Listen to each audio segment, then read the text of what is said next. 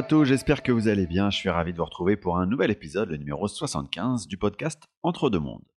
Dans ce podcast, si vous le suivez depuis un moment, vous savez que je vous présente ma vision, ma compréhension de l'au-delà à travers de nombreuses thématiques et ces thématiques, je les illustre quand c'est possible via le contenu de mes séances d'hypnose transpersonnelle. Évidemment, tout ce que je vous présente dans ce podcast n'a qu'une valeur personnelle, une valeur subjective. C'est mon ressenti, mes compréhensions des choses qui peuvent évoluer dans le temps Prenez ce qui vous parle et laissez ce qui vous parle pas. Alors aujourd'hui, je vais vous parler d'un thème qui fait généralement un peu peur aux gens et qui est souvent assez mal compris. Ce thème, c'est la magie noire et la magie blanche.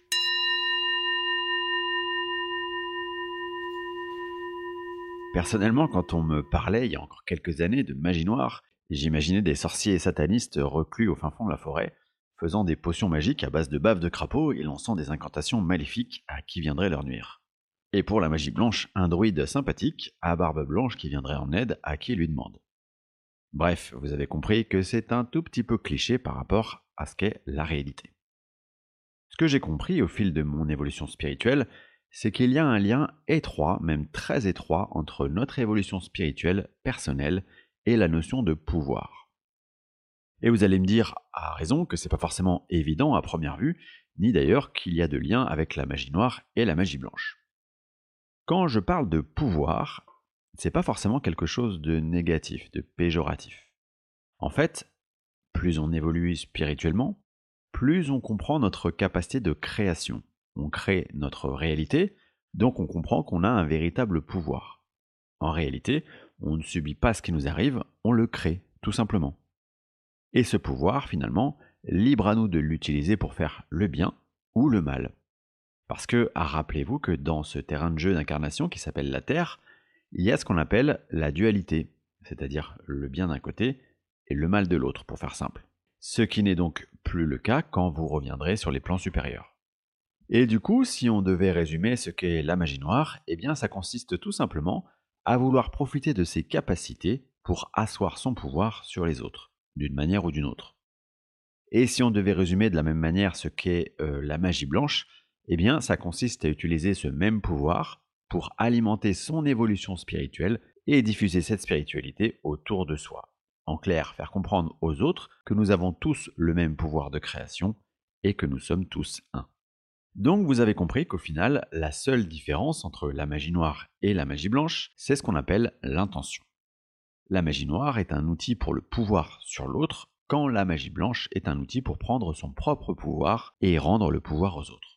La chose hyper importante à comprendre, c'est que puisque nous créons en permanence notre réalité, puisque nous émettons toujours des intentions, eh bien nous sommes toujours dans une logique de magie noire ou de magie blanche. Je vous donne un exemple qui vous est probablement tous arrivé. Imaginez-vous en voiture et une autre voiture vous dépasse de manière hyper dangereuse, et ça vous crée une belle frayeur. évidemment, vous allez pester, vous allez vous énerver contre cette voiture, et vous vous dites, bah tiens, j'espère qu'elle va se planter un peu plus loin. Eh bien là, typiquement, vous êtes en situation de magie noire.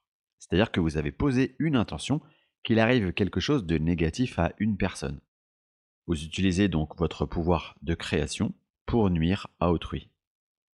Alors je vous rassure, c'est pas parce que vous avez posé cette intention que cet accident il va forcément se produire, parce que la loi de création, elle suppose que pour donner naissance à une certaine réalité, une intention, elle doit être posée en conscience avec de l'intensité et si possible dans la durée.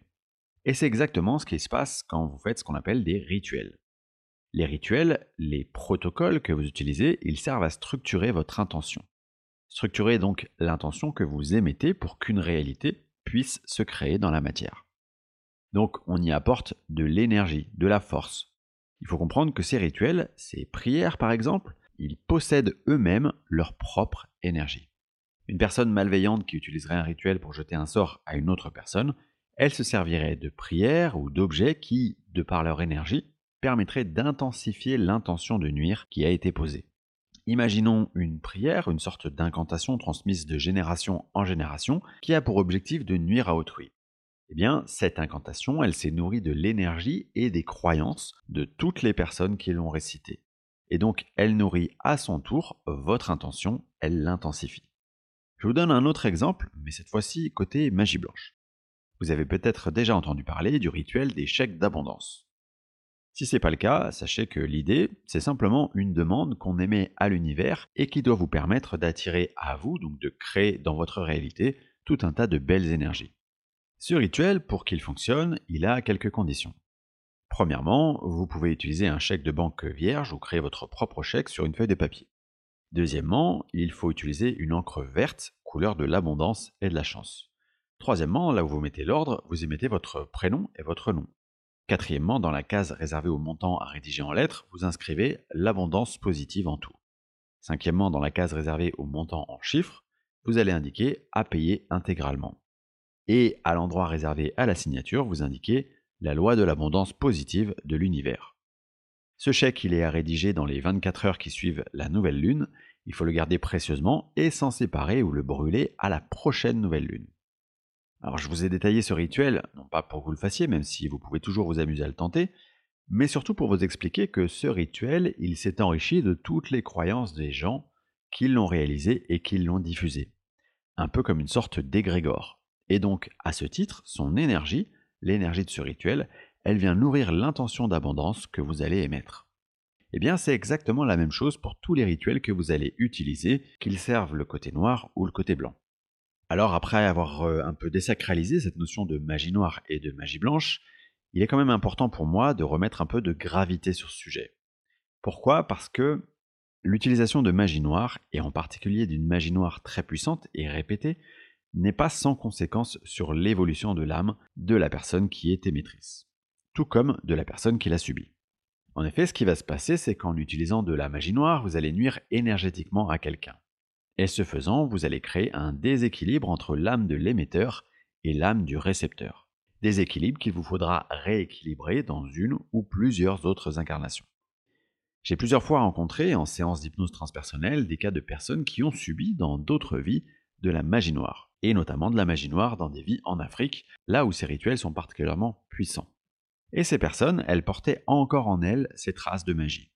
Concrètement, des traces, ça signifie que ce qu'elles avaient subi avaient endommagé leur corps énergétique et qu'elles continuaient à subir des désagréments en lien avec ces pratiques. Désagréments qui pouvaient se manifester dans leur vie quotidienne par euh, un tempérament, des difficultés relationnelles ou sentimentales, ou encore des problèmes de fertilité. Dans ces cas-là, il est, euh, de mon expérience, toujours possible d'agir pour vous débarrasser de ces traces. Le simple fait d'aller déjà comprendre l'origine de ce qui s'est passé, c'est un premier pas vers la libération. En conscientisant cet événement, c'est comme si on activait le travail en quelque sorte. Et ensuite, je vais demander à la conscience supérieure ou au guide du consultant ce qu'il est nécessaire de faire pour s'en débarrasser.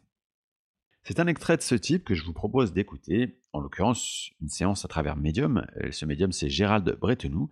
Quant à moi, je vous remercie infiniment pour votre écoute fidèle et je vous dis à très vite pour le prochain épisode du podcast Entre deux mondes qui reviendra sur la communication avec nos défunts.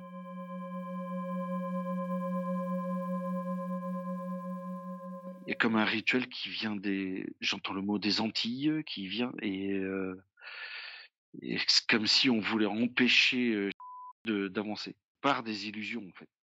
OK. Ce rituel des Antilles, il vient de son incarnation actuelle ou d'une autre incarnation? J'entends «autre» et je vois des bananes. Qu'est-ce qui s'est passé dans cette autre incarnation? Est-ce que tu peux est-ce qu'on est-ce qu'on a la vision? Je vois des bananes et je vois une guerre de une guerre de comment dire? De jalousie, heu, tu un chef de bananier et lui, il y arrivait très bien, mais le voisin à côté, ça marchait pas et le voisin, du territoire d'à côté n'aimait pas du tout que lui, il y arrivait pas lui et donc il y a eu une magie qui a été faite afin de nuire, pour, que lui puisse, commencer à enfin, il voulait devenir le le grand patron, le grand Manitou, en fait. D'accord et cette, cette magie cette magie noire, elle consistait en quoi? Le nuire pour, pour que le l'autre qui fait la magie noire là, prenne sa place. D'accord et quand tu dis lui nuire, c'est lui nuire physiquement? Oui. Et spirituellement, les 2. Comment ça lui nuisait, heu, sp physiquement et spirituellement? Il a atteint l'énergie de qui est descendu dans le corps et je sais pas, c'est venu, j'entends le mot sexe, c'est venu sexualité, créativité et comme si on voulait l'empêcher, de créer créer, la vie en fait, pas forcément, mais mais la créer une entreprise, créer, Ah créer, comment dire? des solutions, créer, je sais pas comment l'expliquer, j'ai pas les mots là, mais créer, comme quelqu'un qui fait un une peinture et qui a du mal à créer et ben il est bloqué de là. Mmh. Est-ce que tu peux me dire, cette, cette magie noire, est-ce qu'elle a, encore un impact aujourd'hui dans la vie de Oui. Comme s'il avait plusieurs, chemins et il sait pas quel prendre. Il tourne comme s'il tournait en rond. C'est, quoi? heu, Ça crée de l'indécision? Ça crée quoi? ouais, c'est ça, de l'indécision, de l'imprécision, de j'ai peur de me tromper, heu,